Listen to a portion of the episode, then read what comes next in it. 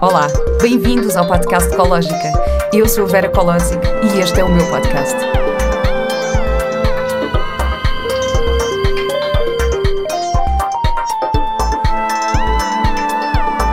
Com o apoio da Pivita. Olá e bem-vindos a mais um episódio do podcast Ecológica. Eu tenho recebido muitas mensagens bonitas em resposta a este podcast e eu quero mesmo agradecer muito a todas as pessoas que o têm feito. Uh, podem dar-me as vossas opiniões e sugestões que são mesmo muito importantes para mim. E para quem me quiser escrever e ainda não o fez, podem usar a minha página de Instagram pessoal, Vera Colodzi, ou a página de Instagram do podcast, que é underscore cológica underscore, onde eu consigo mais facilmente aceder às vossas mensagens e responder. Uh, e eu também estou a tentar chegar aos 10 mil followers nesta página, que é para conseguir partilhar o link dos episódios nos stories. Portanto, qualquer ajuda nesse sentido é muito bem-vinda. a minha convidada de hoje é a Maria João Viana, que é uma pessoa muito especial para mim, com quem eu aprendi muito em relação à prática da meditação. Maria João Viana ensina meditação e yoga clássico, dá consultas de cura energética e faz workshops de desenvolvimento pessoal no seu espaço com o seu nome, no Porto. É autora de É Possível Ser Feliz, Desperte para a Felicidade Plena, Práticas de Felicidade, ABC da Meditação e vários artigos publicados pela revista Zen Energy.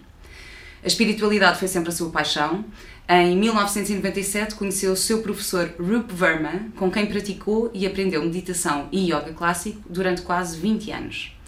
Acredita que é possível criar um mundo melhor em que todos se possam sentir mais felizes. E eu também acredito nisto, por isso é que te convidei. Olá, Maria João. Olá, muito obrigada, antes de mais, pelo convite. É um prazer estar aqui contigo e ver pessoas jovens tão, tão dedicadas aqui ao desenvolvimento pessoal e ao lado positivo da vida. Fico feliz de ver isso.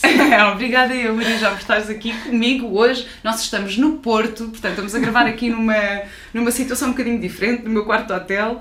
Aliás, supostamente nós até íamos estar no hotel onde tu começaste com o Group. Exatamente. Entretanto, houve aqui uma mudança de planos à última da hora. Mas estamos muito bem Pronto. aqui. E seja como for, o Group está sempre no nosso coração. Claro que sim. Uh, Maria João, a espiritualidade sempre despertou uma grande curiosidade em ti, uh, desde sempre.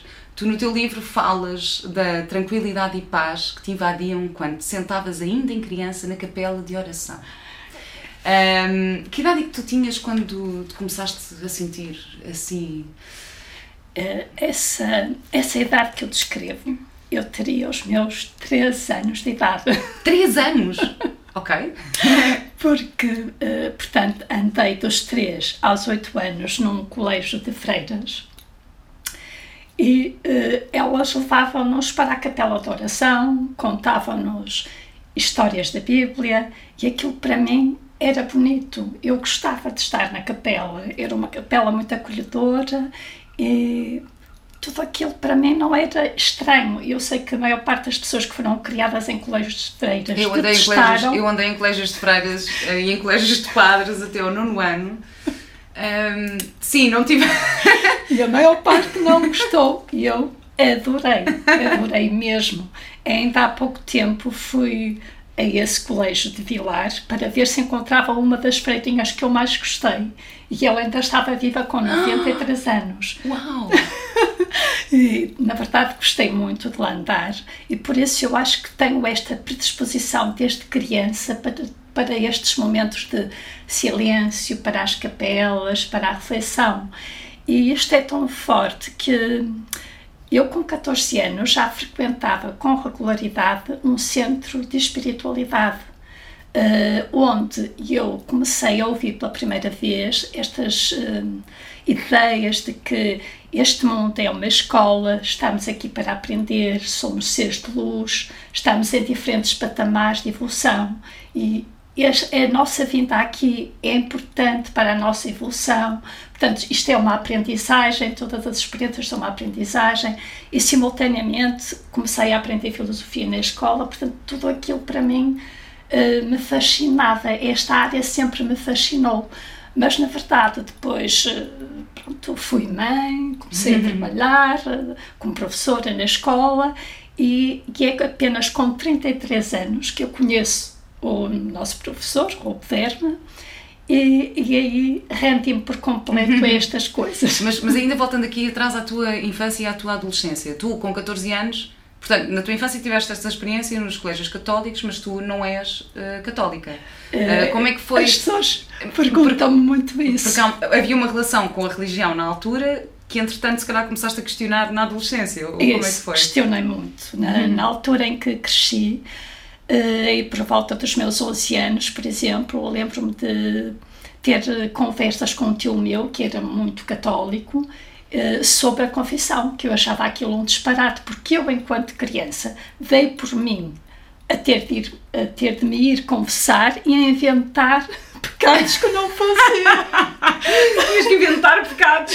Eu dizia, por exemplo, dizia assim, desobedeci aos meus pais, portei-me mal e não dizia mais nada. E, e tudo isto era mentira.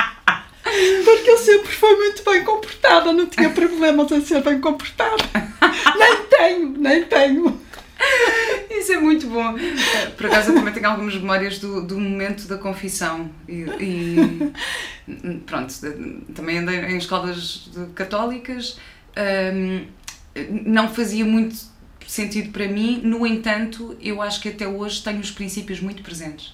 E os princípios são bons. Aliás, eu acho que os princípios de qualquer religião um, são bons princípios. Eu agora fiz uma personagem há pouco tempo que era muçulmana, então estive a estudar muito sobre o Islão que é uma religião que é, que é vista de uma forma se calhar não tão positiva, e eu de repente percebi que de facto os princípios são maravilhosos. O problema é o que é que a sociedade fez com isso, ou seja, deturpou um bocadinho.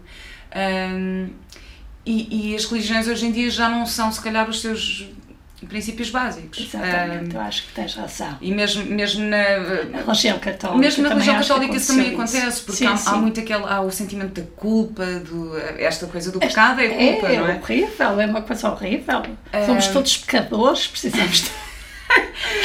Mas na verdade, eu acho que os princípios. Há, há, um princípio, eu também já falei sobre isto, que sempre ficou comigo, que é não faças aos outros aquilo que não queres que te façam a ti. Este ficou tão presente, mas tão presente. Um, na minha vida. Eu acho que isto é uma questão de, de, culpa, acho que isto na verdade é um princípio de respeito para sim, com o outro, sim. Eh, de integridade para com, com nós mesmos, portanto acho que é... Isso é um valor, na verdade, que devemos preservar, também estou completamente de acordo. Acho que na verdade é importante nós pensarmos que vivemos com os outros e que todos nos influenciamos, qualquer ação nossa tem um efeito e se ele não for bom, não vamos, não vamos atuar dessa maneira. É tão importante termos essa consciência. Eu acredito que, eh, na verdade, a religião não está a isso. Hum, há alguns alicerces que são importantes nós termos. E, e é como tu dizes, todas as religiões os têm. Portanto, a questão está o que é que o ser humano, que por ser muitas vezes imperfeito e por ter necessidade de dominar o outro, o que é que o ser humano fez com as religiões e realmente uh, a confissão é uma coisa. Não, eu lembro mesmo da parte de, da primeira comunhão e, e da a, a hóstia, pronto, era aquele ritual que nos fascinava, de, ai, agora vamos ali comer uma coisa, pronto, e que nós queríamos ir. Da primeira comunhão, e eu lembro-me que grande parte dos meus colegas e eu própria, às tantas queríamos fazer tudo isso, que era para faltar às aulas, porque podíamos ter um tempo em que faltávamos às aulas para fazer os ensaios para a cerimónia. Pronto, isto é um bocado, estou aqui a brincar com isto, eu sei que uh, há pessoas que encaram isto de forma diferente e não, não julgo nada, pronto, para mim foi, foi assim.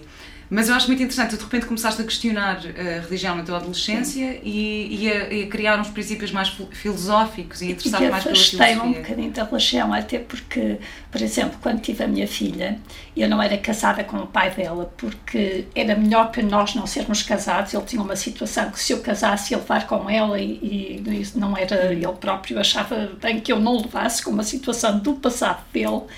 E o padre que me conhecia, uh, da minha juventude uh, agiu de uma maneira tão pouco correta, como se não me conhecesse de lado nenhum, não queria batizar a minha filha e acabou por batizar quase obrigado Hum.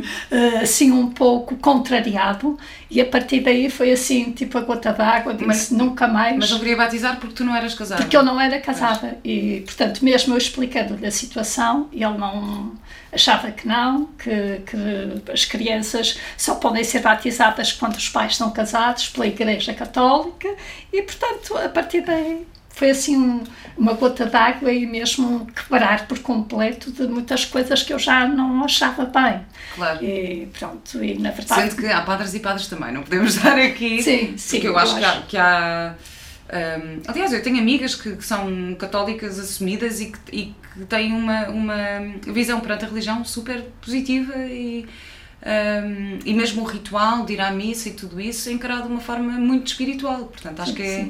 Um, eu acho que de facto o problema é este, este facto da sociedade ter deturpado um bocadinho. Ah, sim, sim. sim. Uh, e na verdade isso é uma interpretação desse padre específico àquilo claro que é a religião. Não, não, não quer dizer que seja que sejam todos que assim. Sejam todos assim. Acho que não. E, e, por vezes eu sinto necessidade de entrar numa capela, de estar lá um bocadinho, hum. uh, de ir a algum santuário. Eu gosto de visitar santuários porque acho que. Sim, é um local. Energeticamente é. são lugares de paz e isso sabe-me bem. Gosto de o fazer e faço claro. quando tenho oportunidade. Eu mesmo quando, imagina, quando vou viajar, eu estou assim em cidades.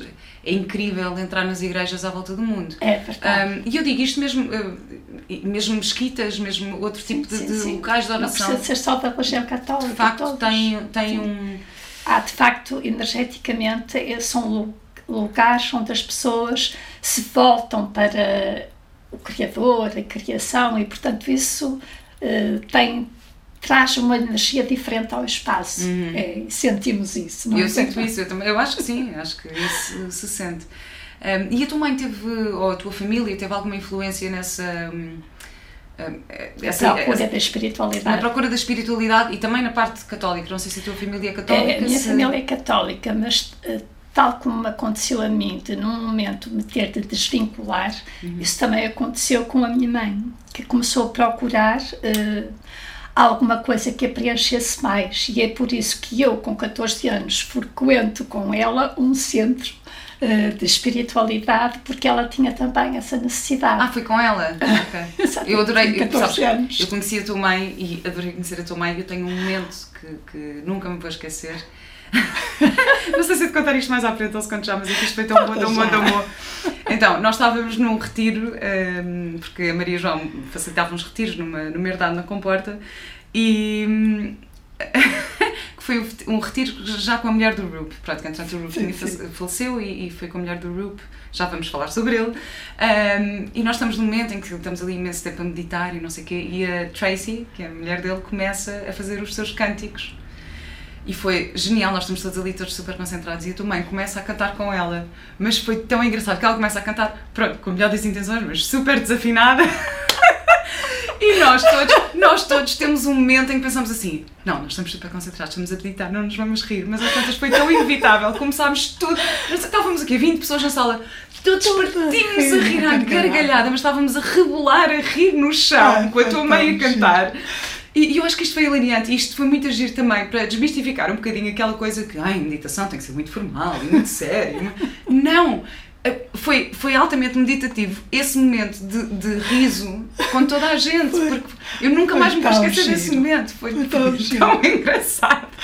Eu devo dizer, quando era novinha, às vezes essas uh, situações que a minha mãe criava me envergonhavam. Hoje em dia. Que é normal, eu acho que nós todos temos isso. Acho, hoje em dia eu acho imensa graça. E eu estava a traduzir a Tracy ao lado dela e comecei a ver-vos deitados no chão a tapar. Havia quem tapasse a cara para não se ouvir rir. A própria Tracy encostava-se ao meu ombro, escondia-se porque não se queria rir e não queria que vocês a vissem a rir. Olha, a certa altura toda a gente começou a rir, foi uma risada tão grande. Isto porque a minha mãe adora cantar, sempre teve um vozeirão, mas nunca treinou aquilo. Portanto, ela quando começa a cantar, aquilo é um é um desafinar por todos os lados. Mas tão engraçado naquele momento da meditação, ela a cantar, a Tracy super, com aqueles cânticos. Afinada. A Tracy super afinada com aquele cântico mesmo de, de, de meditação que entra na, nas tuas veias. E de repente a tua mãe. Foi genial. Eu tenho, assim, esse, esse momento para mim foi mesmo foi muito bom. Mas em relação, a, olha, em relação à minha mãe, por exemplo, foi ao contrário um bocadinho o caminho que foi. Eu andava em escolas católicas, também. Um, pelo nível académico, porque Sim. de facto, a nível académico, pronto, é uma escola privada e eram, eram escolas que tinham professores muito bons Sim. e que eu fiquei com bases ótimas de português, inglês e matemática, ahm, mas havia tanto essa parte da religião. E a minha mãe, só aos meus 16 anos, é que de repente lhe caiu a ficha para a religião. E eu lembro-me que era Natal e a minha mãe, sou eu adolescente, não é? com 16 anos, vem bater à porta e dizer: Vera, vamos à missa do Galo. E eu, desculpa. Assim, Que é isso? espera aí, agora? Mas estás a gozar comigo? O que é que aconteceu? E a minha mãe acho que foi ao contrário. Acho que essa, essa busca ou esse encontro, eh, que acabou por ser eh, na religião, só se deu mais tarde. Porque eu tinha uma tia que, era muito religiosa e, e era um bocadinho, pronto, não era alvo de chacota, mas era um bocadinho desvalorizada por nós. Claro. Pensávamos, ah, ok, Claro. pronto, é muito católica. E de repente a minha mãe também ficou, acabou por se tornar também muito religiosa, mas só na minha adolescência. Portanto, imagina, eu nunca cresci, cresci numa escola católica, mas os meus pais, quer dizer, não tinham. Aliás, a minha família era muito sui generis, porque o meu pai era 14 anos mais velho que a minha mãe, que é uma coisa que às vezes pode ser mal encarada. Alemão, portanto, não. não Ahm, mas é engraçado também a influência que as nossas famílias Sim, têm. tá, não é? Eu tive outro tipo, decidi enverdar por outro tipo de ah, vertente espiritual, Exatamente, mas acho que todas são válidas e cada um tem que encontrar É verdade. aquilo que fizer sentido para si, desde que seja positivo. Exatamente, é isso mesmo.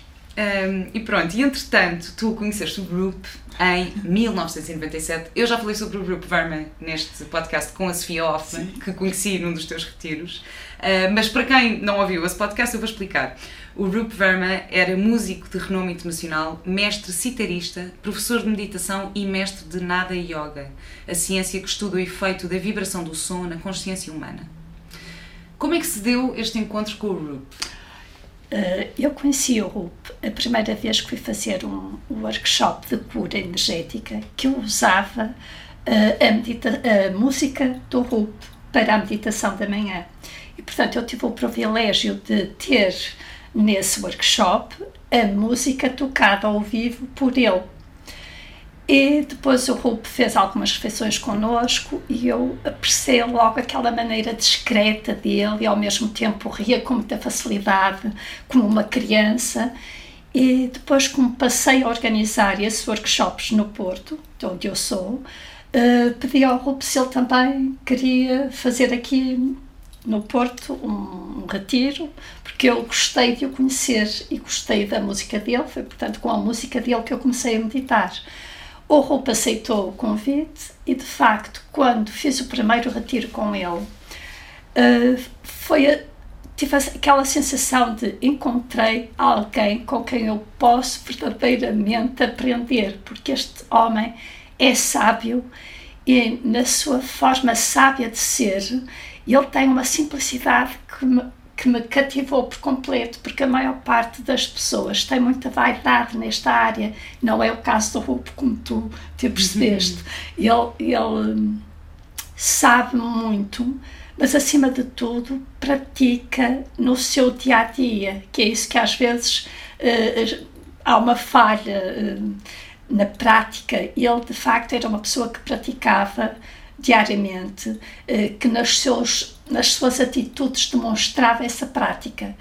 E, e eu fiquei tão, tão ligada a ele que no final do, do retiro disse uh, ele ia para o sul fazer também um retiro no Algarve. E eu era professora na altura e disse eu vou ver como é que eu arranjo a minha vida para no próximo fim de semana ir ter contigo lá embaixo. E ele virou-se para mim e disse pratica pratica e pratica que para o ano eu volto. Eu achei esta lição extraordinária e de facto, o que ele me estava a dizer é: tu acabaste de aprender alguma coisa, uh, já queres aprender mais, mas o que tu aprendeste não está sedimentado, ainda não praticaste nada. Faz favor de praticar. Para o ano voltamos a falar. E de facto, uma coisa curiosa é que cada vez que o Rupo vinha, os primeiros anos, eu tomava consciência que deveria praticar muito mais, de que de facto, se a pessoa quer chegar longe e quer de realmente conhecer-se e quer ajustar-se com quem é verdadeiramente, não são os outros que nos dizem, somos nós próprios, cá dentro de nós, que encontramos esse caminho. Isso é, é muito importante. E por isso, eu, de cada vez que ele vinha, era como se eu me disciplinasse ainda mais. Até que me tornei, de facto, uma meditadora profissional. assídua, profissional. Sim. Mas, e, e, portanto, começaste a praticar eh, todos os dias e com alguma regularidade? Sim, comecei a praticar todos os dias, comecei a compreender que uh, se eu fizesse, incluísse as minhas práticas de manhã, era mais fácil, uh, porque acordava mais cedo e levava o dia de uma forma mais serena.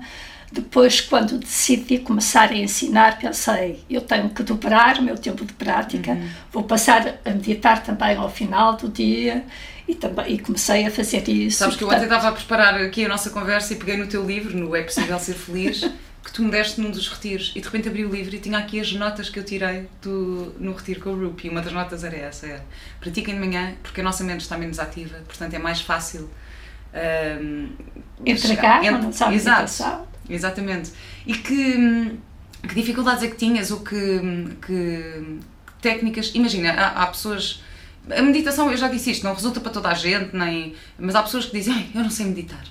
E, e, e isto é uma, uma, coisa muito comum. Sim, eu percebo isso, Vera. O que eu, pela experiência que tenho, eh, as pessoas que não conseguem meditar é porque estão certamente no momento das suas vidas em que têm algumas coisas que as preocupam.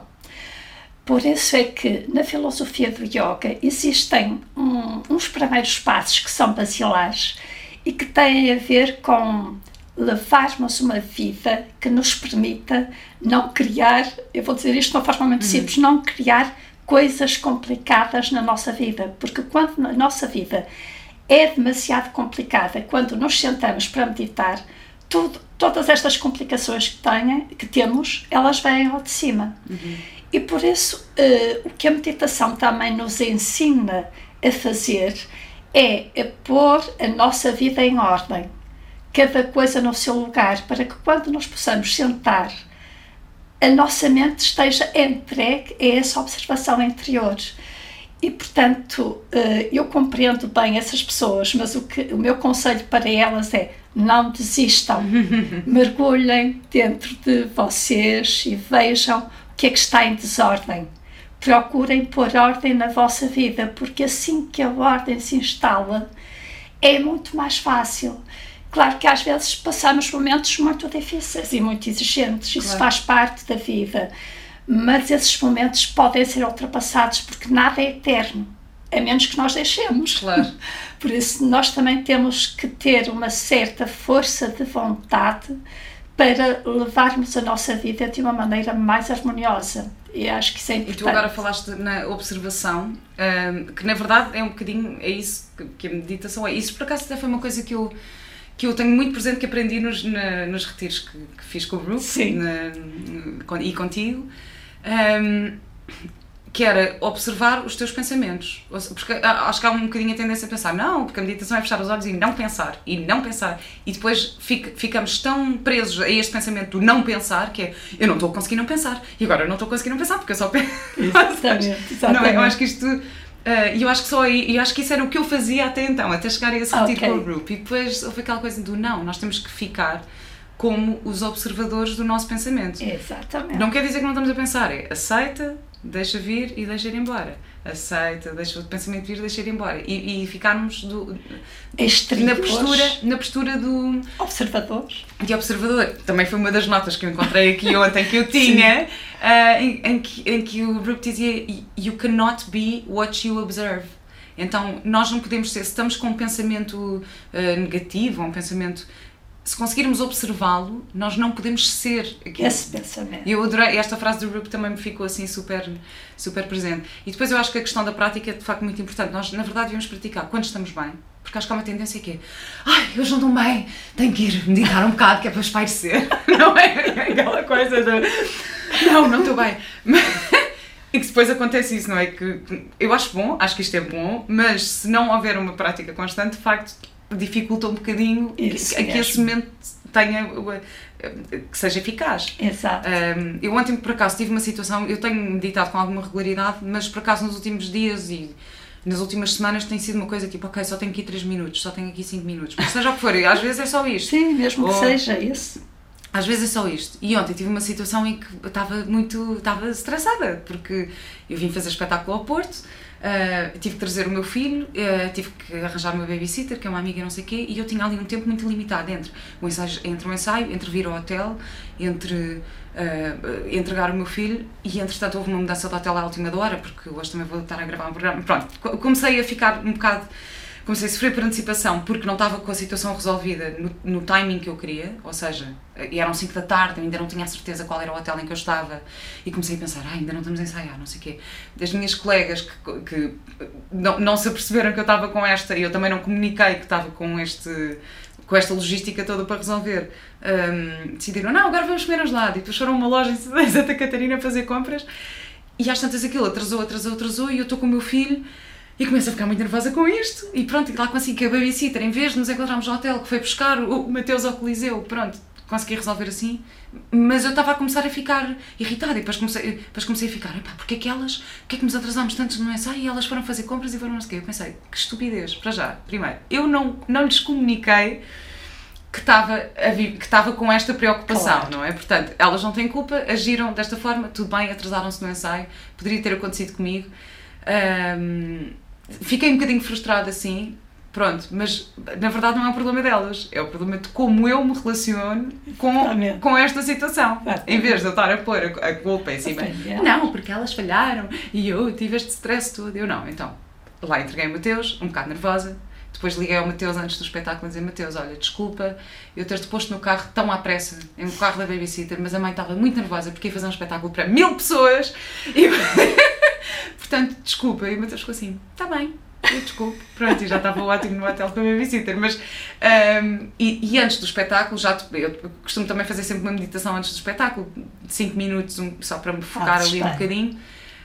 Um, e antes do espetáculo falei com as minhas colegas e disse muito calmamente: Olha, por favor, vamos mesmo nas próximas digressões tentar respeitar horários, porque é mesmo importante para mim eu ter o meu tempo antes do espetáculo, porque interessante isto tudo foram umas coisas atrás das outras, portanto acabo por não ter tanto tempo para, para, para aquecer antes do espetáculo, tempo para rever o texto antes pronto. E comecei a ficar, e eu comuniquei-lhes, e elas disseram, desculpa Vera, desculpa não, não nos apercebemos disso, mas claro que vamos ter esse cuidado. Pronto, e foi muito simples. Isto podia facilmente ser uma situação em que eu ficava muito irritada e muito chateada com ela. E ficava não sei o quê. E eu tive de facto um momento em que comecei a sentir muito ansiosa. Eu pensei, não, ok, para, para, observa, estás-te a sentir assim, o que é que está a passar? e eu acho que de facto esta capacidade de, de é vir um bocadinho atrás porque eu podia ter ficado muito chateada, claro. mesmo, e muito ficava facilmente. o dia estragado à custa Ficava o dia estragado, ficava ficava naquele estragado. pensamento. Exato. um, mas acho que isto tem a ver, de facto, com uma, com uma, uma prática, não é? Que, Exato. Uh, isto, claro, que nem sempre é fácil. Claro que há momentos em que eu me irrito e irrito-me. Está, é o praticar, mas... como disseste bem, praticar e sermos observadores daquilo que estamos a fazer. Exatamente. E pronto, olha, eu tive a sorte de conhecer o Roop, uh, de ter esta experiência com ele. Uma das coisas que eu também disse no, no meu episódio com a Sofia Hoffman é que o mais interessante é que os retiros, há muito aquela ideia que não, o retiro é o silêncio, e tens de estar em silêncio, e tens de estar não sei o quê. E este retiro era exatamente o contrário, que é vamos meditar através da música, através da vibração do som da cítara do Roop que, que, é maravilhoso. E tínhamos momentos de convívio lindos, quando, quando almoçávamos e jantávamos Sim. e tínhamos as refeições e tínhamos meditações de manhã à tarde e à noite, que havia uma meditação à noite que também era sempre assim muito, uh, muito especial. Um, e isto foi mesmo incrível. E, eu, e o Rup era um contador de histórias. Ai, ele era um contador de histórias. Era excelente a contar histórias, tens razão. E, e o que é que Tens alguma história que possas partilhar assim dos ensinamentos de, ao longo dos 20 anos que, que tiveste com ele?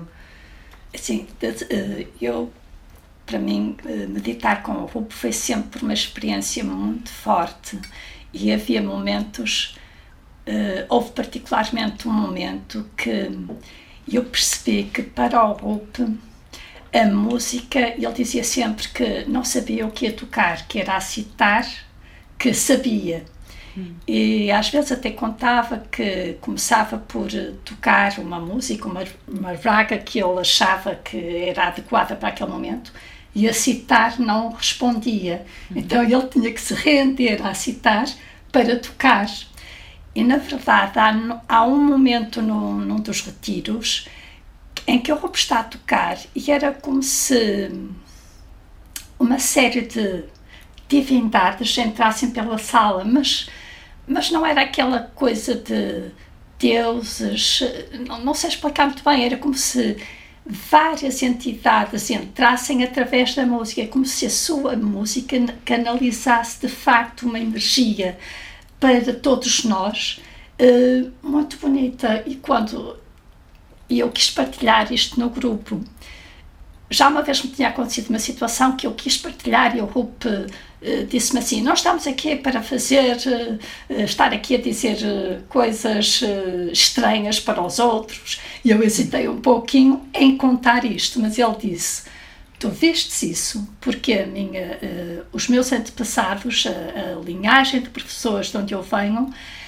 são, são é, uma música que vem da floresta de contacto com a natureza. E, portanto, o que tu vistes são, digamos, essas entidades da natureza, hum. ou melhor, essa energia da natureza, de alguma forma personificada. Não sei se me faço uhum. entender. Uhum.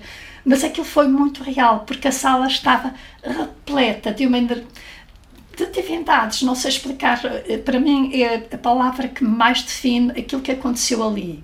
E, e, e, portanto, o, o, que ele fazia com a música e conosco era, no fundo, um trabalho de se entregar à música, que ele conhecia muito bem, porque ele praticava, não estamos aqui a falar de, de, de alguém que tocava música de vez em quando, estamos a falar de uma pessoa que diariamente tocava muitas horas.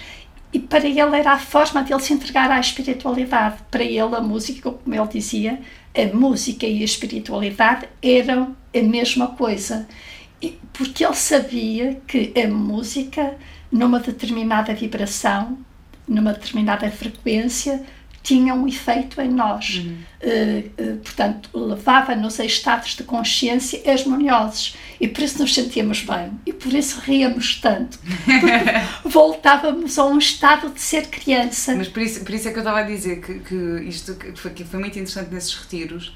E, e, para não haver aquela, uh, aquela ideia de que a espiritualidade, tu para estar mais ligado, tens, tens que meditar em silêncio. Tens, eu acho que há várias formas de alcançar uh, alguma coisa. Às vezes pode ser, pode ser, às vezes fazem-se terapias do riso que nos levam a estados incríveis de, sim, sim, de, sim. De, em que nos sentimos super puros porque é só uma terapia do riso, estamos só em grupo a rir à gargalhada. Um, Isso faz bem, é quase como se libertássemos qualquer coisa. Falei com, agora estive com uma convidada há pouco tempo, que é a Mafalda Matos, que faz cuddle parties, então são festas de, de mimos basicamente. Ah, então são, é, é do género, é, só trabalham o abraço sempre com respeito, há sempre uma eh, uma conversa a nível de, de, respeito, porque às vezes o toque pode ser Sim, delicado para, para, algumas pessoas. Mas, portanto, isto também é uma forma de, de chegar espiritualmente a algum lado. Não é sim, é preciso sim, ser sim. super formal. Não. Aquele ataque de riso que nós tivemos a meio foi, foi, maravilhoso. maravilhoso. Portanto, e isto às vezes acontece por acaso. Hum, eu agora tenho meditado muito com uma aplicação que é o Headspace. E, e, há, e, e o Andy, que é o criador do Headspace, uma das coisas que ele diz é. Uh, não faz mal se tiveres. É, é normal que tenhas vontade de rir a meio, é normal que tenhas. Eh, que te emociones, que não, não faz mal, aceita, entrega e vai. Pronto, é um bocadinho. Uh... Eu, eu, e tens razão, acho que o roubo tornava. Era, tornava tudo muito simples, desmistificava muitas coisas. Não, ninguém dizia, ai, é difícil fazer um retiro com o roubo, ninguém. Uhum. Pelo contrário, toda a gente gostava de fazer um retiro com ele. As pessoas nunca mais o esqueciam, ele nunca mais esquecia as pessoas. Perguntava-me sempre, uh, cada vez que vinha, e ai, vê, sei, hum. como estão? E o filho? E a filha? Hum. Sempre isto. Para ele era uma alegria. Ele ia ficar feliz de saber que tu estás agora a fazer isto. ele adorava gente nova. Quando vocês vinham, era alegria dele. Era que viesse gente nova participar, aprender esta técnica de meditar e depois utilizá-la como tu fazes no teu dia a dia. E há pouquinho disseste uma coisa uh, muito gira, que antes de entrares em palco, antes de fazeres qualquer coisa, gostas de estar um bocadinho contigo. Uhum. O Rupo fazia sempre isso. Não havia concerto nenhum em que ele não ficasse um pouquinho entregue a si, não queria ninguém à volta. Uh, e quando acabava, a mesma coisa. E uma vez depois de um concerto no Museu do Oriente, trouxe-o, ele quis vir comigo, porque íamos só os dois, e eu acho que o caminho todo ele vinha, a dizer, uh, ou vinha em oração, ou vinha em agradecimento, ou vinha, uh, portanto, a continuar naquela, naquela comunhão, uh, daquela entrega que ele tinha à música, mas como o concerto tinha corrido bem, eu, eu entendi que aquilo era uma espécie de agradecimento muito baixinho, eu não percebia uhum. o que ele dizia, mas veio ali o tempo todo entregar aquilo, e eu acho isso muito bonito, porque Uh, por exemplo, eu quando escrevo, eu não consigo escrever se não estiver completamente em silêncio. Eu acho que a criação, o, o estarmos centrados, o estarmos uh, de facto bem para qualquer coisa, parte do silêncio, de, de, de, daquele bocadinho em que estamos connosco, nos alinhamos connosco e depois podemos dar o nosso melhor. E eu acho que ele fazia isso. E tu já hum. percebeste que também é importante fazer. sim, sim, para mim, sim, é resulta para mim. Tens um, percebo que haja vários artistas, sei lá, plásticos ou artistas de, que fazem criações com, com a música presente. Mas, mas é engraçado tu dizeres isso, que, que essa parte da criação parte de um momento de silêncio. Por acaso acho Para isso, mim, eu acho, acho isso, muito eu... interessante. Queria só dizer, para quem não conhece uh, Roop Verma, uh, eu vou escrever o nome dele na descrição deste podcast, podem procurar as músicas dele no Spotify uh, ou na Apple Music. Um, há várias, há, há, músicas que são mesmo de nada e yoga, ou seja, que são músicas com o intuito de, da meditação, e depois há outras músicas que são as músicas de concerto, ou seja, que são mais as músicas, sei lá, para termos presente em casa eh, ou quando estamos a fazer qualquer coisa. Um, e acho que vale a pena espreitar para quem não conhece. E estavas a falar agora da tua escrita, eu te queria muito passar aí, que é hum, em relação aos teus livros. Que a, os teus livros têm sempre a temática da felicidade. o que é para ti a felicidade?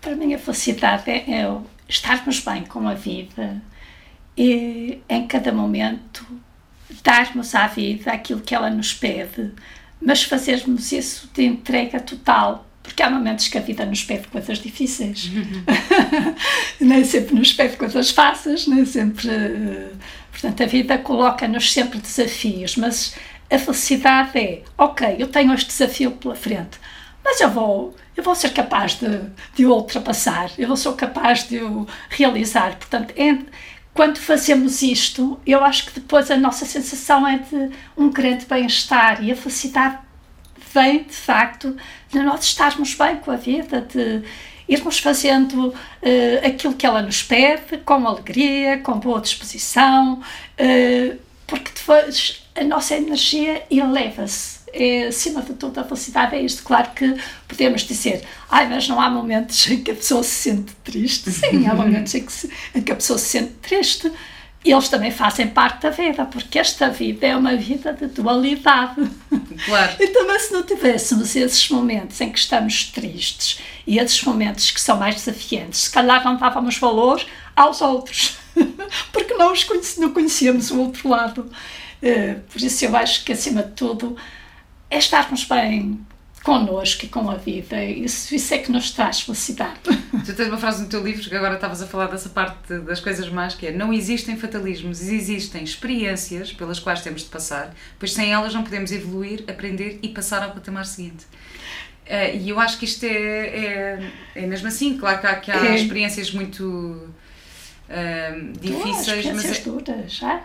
Mas não, é tudo uma questão de escolha. Tu também falas muito claro. nisto, que é a escolha um... Escolhemos, ok, isto é difícil, mas eu vou escolher viver isto. Lá, eu acho que aqui eu vou usar uh, aquela expressão do grupo que tu utilizaste também há pouquinho em relação à meditação. Vivermos as experiências como observadores delas, sem, na verdade, quando ela é dura, procurarmos estar um pouco distanciados dela. Tenho que a viver, mas vou passar por ela da forma mais leve que eu conseguir e eu acho que isto é importante.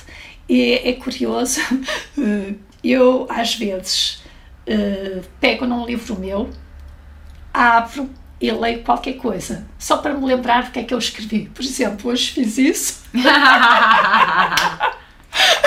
Porque se me disser assim, o que é que tu dizes neste livro? O que é que tu dizes naquele livro? Eu já não me lembro propriamente. Mas é aí que eu tomo consciência que, de facto, a criação, seja ela qual for, vem de uma parte de nós que sabe mais do que nós mesmos. E o que eu quero dizer com isto é assim, por exemplo, tu leste isto agora e eu pensei, ah, é verdade, eu escrevi isto. E eu também tenho que me lembrar disto muitas vezes, percebem? é quase como se nós sabemos as coisas e, e por eu saber eu gosto de refletir sobre elas para ajudar os outros a levarem a vida deles para a frente e a sentirem-se felizes nas suas vidas. Mas muitas vezes eu até me esqueço que disse isso, entendes, Vera?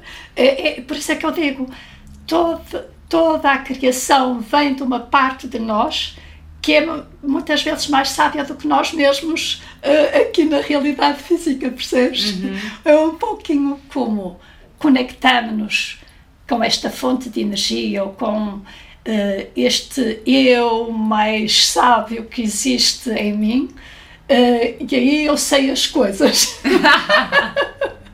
Por isso, quando caímos em desequilíbrio, quando a vida se torna mais difícil, é bom voltarmos a este, a este espaço dentro de nós que sabe e que é silencioso e que nos recarrega, porque é, é a partir dele que nós podemos levar a vida para a frente, e é a partir dele que nós nos sentimos positivos, bem, com coragem, com energia para levarmos a nossa vida para a frente e enfrentarmos os desafios. Eu, por acaso tenho uma, eh, uma, uma coisa que faço muito que é Ok, aconteceu uma coisa qualquer.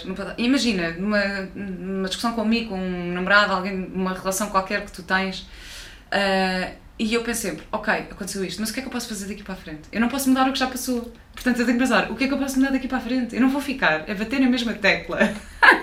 ou a pensar, ou, ou, ou, mesmo como aconteceu a mim, epá, fogo, aconteceu-me isto assim, só. Ok, já aconteceu. Agora, o que é que eu posso fazer para resolver? posso escolher ou ficar ali, ali a falar nisto, a não sei quê, a alimentar a dor ou o sofrimento ou não sei o quê, ou posso escolher, ok, vou tentar resolver. Tenho vários, vários ah, e há sempre tantos caminhos para, para resolver, sim, há sempre sim, mil sim. coisas, mil hipóteses. Um, e o primeiro resolver. é o que tu disseste, ok, eu não vou ficar aqui, eu vou resolver isto esta decisão às vezes muda tudo. Pois. Porque essa predisposição para mudarmos qualquer coisa ajuda-nos a mudar. E às vezes é tudo o que é preciso. Posso contar aqui um episódio de claro. meditação que pode ajudar, claro. às vezes, a quem medita eh, a ultrapassar estes momentos que temos de uh, menos bons. Eu, quando, numa altura muito in, do início, veio comigo, quando estava a meditar, a, a ver-me a atirar com uma cadeira a uma pessoa que merecia levar com ela. claro! Mas eu pensei, mas eu pensei, ai que pensamento tão horrível! Como é que eu posso ter assim tanta raiva dentro de mim? Eu não quero mais isto. Não quero, eu não quero mais ter este sentimento para com esta pessoa, não quero mesmo. E, e depois não, não, acho que não continuei a meditar, portanto, afastei este pensamento, deixei que ele fosse embora, procurei uh, focar-me na respiração e aquilo, pronto, passou. Entretanto, não sei quanto tempo mais tarde, numa meditação, pensei assim: ai que engraçado, já não penso naquela pessoa, já não lhe tenho raiva nenhuma. E, não, e na verdade, a única coisa que eu fiz foi desejar não ter mais aquele tipo de sentimento uhum. para com aquela pessoa. Mas como se calhar o fez num estado profundo de meditação, é que, é que eu estava a deixar sair também aquela, aquela raiva toda que tinha, uh, tudo, tudo se alterou. Foi uma decisão bem tomada cá dentro, com muita vontade, e de repente não fez mais nada àquela pessoa, deixei de sentir nenhum sentimento de ódio, pelo contrário, até comecei a sentir, acho que, uma certa compaixão, porque comecei hum. a pensar alguém que age desta forma, a merecer levar com uma cadeira, uh, não pode estar bem, esta pessoa também não está bem. Claro. Por isso, uh, eu tenho é que ter compaixão para com ela. Vamos sempre tentar dar o nosso melhor, fazer o nosso melhor. Por acaso, isso é, isso é interessante. No entanto, eu acho que isto não significa que nós temos que ser bonzinhos e gostar de toda a gente. Sim. Eu acho que. Uh, Porque às vezes é um bocado coisa, ah, pronto, ok, somos super espirituais e amamos todos uns aos outros. Ok, sim, temos amor perante a vida. Mas é importante mostrar os nossos limites, mesmo assim. Sim, sim. Eu lembro-me, uh, tu eu não sei se chegaste a conhecer a Kate Shella, que é a mulher do Tim Booth. Uh, não, não, Pronto, mas não que ela, ela é incrível também, assim, um ser altamente espiritual e faz um trabalho de Five Rhythms, que é os cinco ritmos da, Gabriel Roth. Por acaso tenho que falar sobre isto, olha, isto é um tema que vou anotar Para encontrar alguém para um, para um podcast. Ah, e ela é uma pessoa altamente espiritual e eu lembro-me que a Maia e eu fomos eh, a Londres, eh, fomos a, a Londres ou Brighton, não sei, e tivemos com o Tim e com ela, tínhamos para aí 17 anos, qualquer coisa, 16 ou 17 anos. E eu lembro-me de olhar para ela, para ela e pensar, ai que ser tão elevado e lindo e que ama toda a gente. E tivemos uma situação qualquer na rua, não sei se foi um. um um, um senhor que veio ter com ela para lhe pedir dinheiro ou uma coisa assim, mas de uma forma um bocadinho. E ela foi tão clara a mostrar o seu espaço e a dizer que não e a mostrar o seu limite que eu até fiquei um bocado impressionada, que fiquei assim, ah, mas como é que ela não está a ser simpática e a, a- a reagir com. Mas não, não quer dizer que ela não seja simpática. Ela não, eh, nós não temos de estar disponíveis para toda a gente a toda a hora, nem, nem sermos. Sim, sim. ahm, Nem acho que também é importante. Ah, Pôr os nossos limites. a ter os nossos limites, ou seja, se calhar essa pessoa, ah, tu deixaste de dar a importância que, que, que alimenta o sentimento de, de, de atirar com a cadeira, não é? Ódio, mas se calhar também não queres que ela entre no Ah, certo não, espaço não, não. Da, Sim, da tua sim, vida, não é? completa. é? Portanto, e isso, ah, só para esclarecer, só para não parecer que, sim, que temos sim, que tens razão, às vezes é importante. ah, sim, sim. ah, acho que é normal, acho que Sim, não, não me relaciono com esta pessoa, nem, nem quero, não é? Mas Pronto. mas pronto, Mas aceito exato. que ela fez o que fez, não importa, pronto, é da a responsabilidade dela, não é minha. E eu estou bem com isso, não fui eu que tive as ações que, que essa pessoa teve, portanto Uhum. eh, está tudo bem. Eu não quero é relacionar com ela, obviamente. Sendo que a compaixão acho que é uma, uma, um sentimento tão bonito de Sim. se ter. Que é essa coisa que é pensar alguma pessoa que, que nos faz mal. que Eu uma vez também ouvi um podcast sobre isto e era sobre uma pessoa no trânsito que faz uma ultrapassagem, não sei o que, não sei o quê. Pronto, e que de facto não está a ser muito respeituosa das outras pessoas. Mas se pensarmos, se calhar a mulher dele está a ter um bebê no hospital Claro. tem mesmo, e está tão nervoso que quer mesmo Ou ultrapassar. está aflito por alguma razão, Ou- ou um está aflito para ir à casa de banho. para casa, qualquer coisa. Mas se partirmos do princípio que cada um está a fazer o melhor que pode naquele Exatamente. momento, naquele momento, hum, torna as coisas um bocadinho mais fáceis para nós também. Exatamente. Eu estive a ouvir um sim. episódio do, do podcast Inspiração para uma Vida Mágica, que é com o Pedro Vieira e a Mia. Eu farto-me de falar neles, mas eles são uma super inspiração para mim. Hum, que são cá do Porto também. Portanto, sim. tem assim, as pessoas do Porto inspiram, os do Norte inspiram muito. Ah, e o título do episódio é Como lidar com pessoas difíceis. Ah, e, e uma das primeiras, os primeiros ensinamentos é partir do princípio que essas pessoas não são difíceis. Ok. Porque isto vai-nos dar, vai -nos dar um, um leque de possibilidades de como lidar com essa pessoa. Ahm, que pensamos, vamos pensar que eu gosto mesmo desta pessoa, que ela não é uma pessoa difícil. Que eu, porque também o que é difícil para ti pode não ser difícil para mim. Exatamente. Portanto, não sei, fica com este pensamento, achei que isto é. É, sim, sim, é um bom, bom ponto de partida, porque isso obriga-nos imediatamente a trocar o nosso ponto de vista, a mudar a nossa forma de ver o outro. E isso às vezes muda tudo, porque na verdade, se tudo começa na nossa consciência, e é verdade que começa na nossa mente, se nós pusermos na nossa mente esta pessoa e não é difícil, ela não vai ser difícil, Exato. esta pessoa é agradável, ela vai ser agradável. Exatamente. E- e Se pusermos esta pessoa é difícil, obviamente que já estamos a criar ali uma dificuldade, um obstáculo ao relacionamento. Exatamente. estás perfeitamente certo. Maria João, acho que quero muito recomendar os teus livros, porque acho que esta Obrigada. questão da, da felicidade hum, é importante. Portanto, tens o É Possível Ser Feliz, foi, foi o teu primeiro livro. não Foi o meu primeiro livro. Que é o que eu tenho. Ah, e agora que já tenho o ABC da Meditação, que é o teu último livro, ahm, e os outros, que eu já disse há bocadinho. Esse, é- o outro a seguir é Desperte para a Felicidade Plena. Eh, portanto, em É Possível Ser Feliz, eu o que fiz foi eh, falar daqueles princípios que verdadeiramente nos tornam felizes.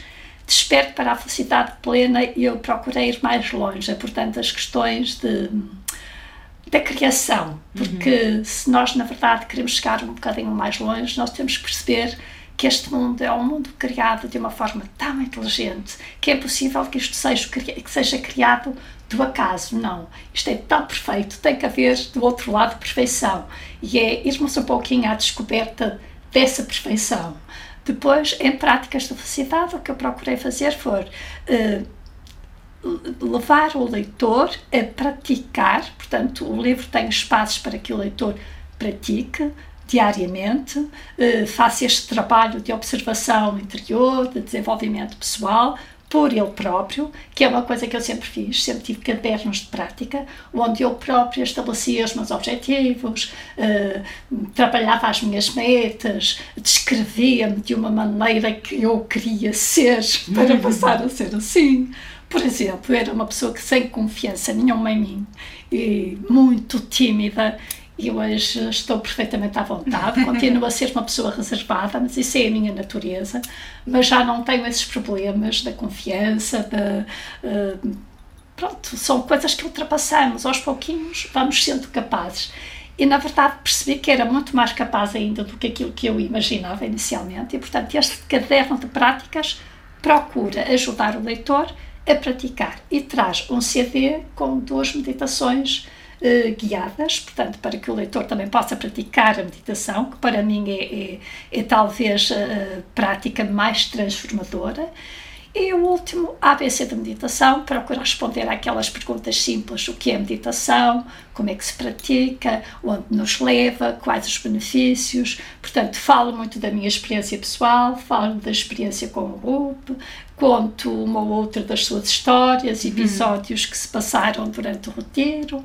E, e pronto, e, no fundo, a, a, minha escrita procura chegar ao leitor de forma a ajudá-lo a viver o seu dia a dia da melhor maneira possível. bom, portanto, comprem estes livros, acho que vale mesmo a pena. Um, Maria João, muito, muito, muito, muito obrigada. uh, só tenho mais uma pergunta para ti, que é a minha pergunta de sempre, que é qual é a tua ecológica de vida? A minha ecológica de vida é aquilo que eu disse há pouco, é viver a vida em cada momento com total entrega. Tudo aquilo que, que se coloca no meu caminho, eu faço de coração e alma. Uhum. e isso tem sido aquilo que mais me feliz me torna e que mais satisfação me traz. Por isso continuo a viver assim, porque para mim é, é importante é o estado de felicidade que porque também vamos cá ver, no meu caso, é aquilo que verdadeiramente me torna feliz, de certa forma, é ajudar os outros, é escrever para os outros, é, é dar uma aula para os outros, é conduzir os outros em meditação, e isso, quando ajudamos os outros, acho que somos ainda muito mais ajudados. Por isso, este, para mim, o estado de felicidade vem das coisas que eu faço, que adoro fazer. E também Bem, tenho que sabe, agradecer muito. Não, mas sabes uma coisa incrível? Eu agora, normalmente eu acabo o podcast aqui neste momento, mas eu agora fiquei com uma coisa na cabeça, porque nos últimos uh, uh, três dias eu, eu preparei e fiz aqui uma pesquisa sobre ti, não sei que preparei este episódio há, há, há três dias e tínhamos esquecido de escrever uma coisa e estava com isto, esta frase na cabeça. E ontem, durante o espetáculo, estava durante o espetáculo a pensar: tenho que lhe perguntar isto, isto, isto. E as palavras que eu tinha na minha cabeça eram entrega e aceitação. E tu acabaste de dizer, eu perguntei-te qual é a tua colagem que havia, e tu acabaste de dizer entrega e eu, oh, eu nem sequer falei nisto. eu tinha pensado nisto, que era entrega e aceitação. Quer dizer, que nós falámos, na verdade, Sim, não é? Porque é o aceitar claro. as coisas e mas o entregar é tão, é tão bonito isso. Entregar-te de corpo e alma àquilo que tu fazes e àquilo que tu queres e aos teus sonhos e Tão eu também vejo que tu fazes isso. Sim, estou a aprender, já estou a aprender umas coisas. Maria João, muito... Mas és muito novinha e tens ainda um caminho pela frente é muito bom, já estás nele. Fico feliz por ti, Verinha. Muito obrigada. E obrigada por esta conversa maravilhosa e espero ver-te em breve, se não no teu espaço, uh, que é o Espaço Maria João Viana aqui no Porto. Uh, se fizeres workshops aí pelo resto do país, avisa, por favor. Uh, Aviso, para, sim, minha querida. Para podermos estar juntas outra outra vez. Ah, Muito obrigada. Obrigada eu, foi um prazer, Vera. Tá